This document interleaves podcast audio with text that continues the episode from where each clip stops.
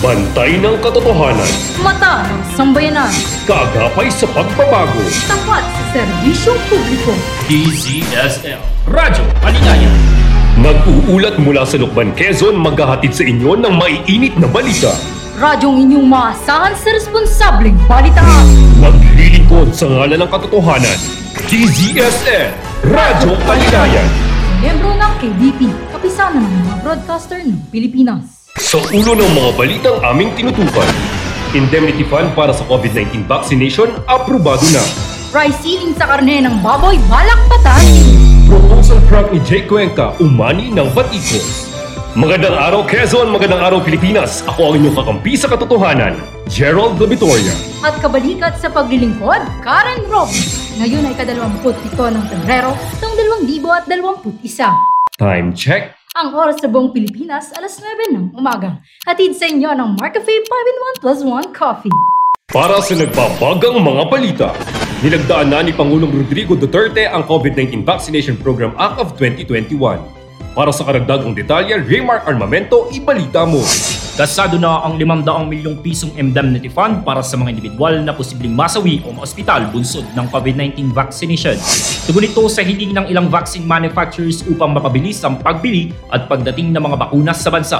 Inaasahan naman dadagsa ang supply ng COVID-19 vaccines sa ikatlo at ikapat na kwarter ng taon.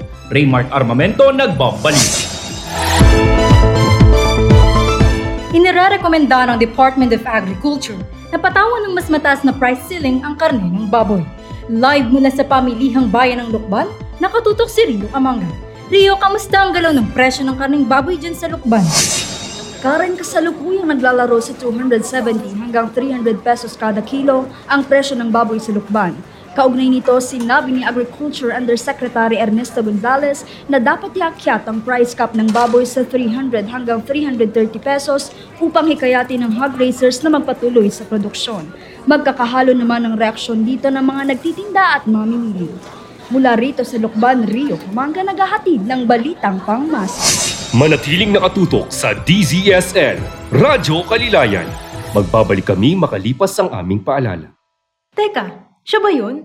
Aha! Ikaw nga yun! Sandali, sino ka? Anong kailangan mo sa akin? Ikaw si Dengvaxia, di ba? Oo. Teka, ikaw ba si COVID-19 vaccine? Matagal ka na nilang hinihintay.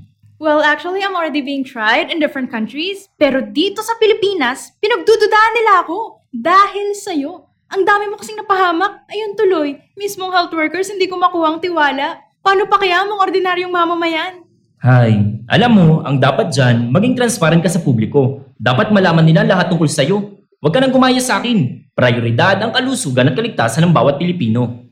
Oo nga, tama ka. Dapat unang isaalang-alang ang kalusugan at kaligtasan. Karapatan ng bawat mamamayan na malaman ng gusto at sapat na impormasyon hinggil sa bisa ng mga bakuna. Isang paalala mula sa Commission on Human Rights at ng himpilang ito.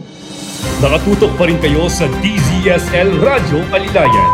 Ang oras sa buong bansa, 3 minuto makalipas ng alas 9 ng umaga. Kapapasok lamang na balita, na-recover ng tropa ng 2nd Infantry Division ang mga armas na pag-aari umano ng National People's Army o NPA sa Patnanungan, Quezon.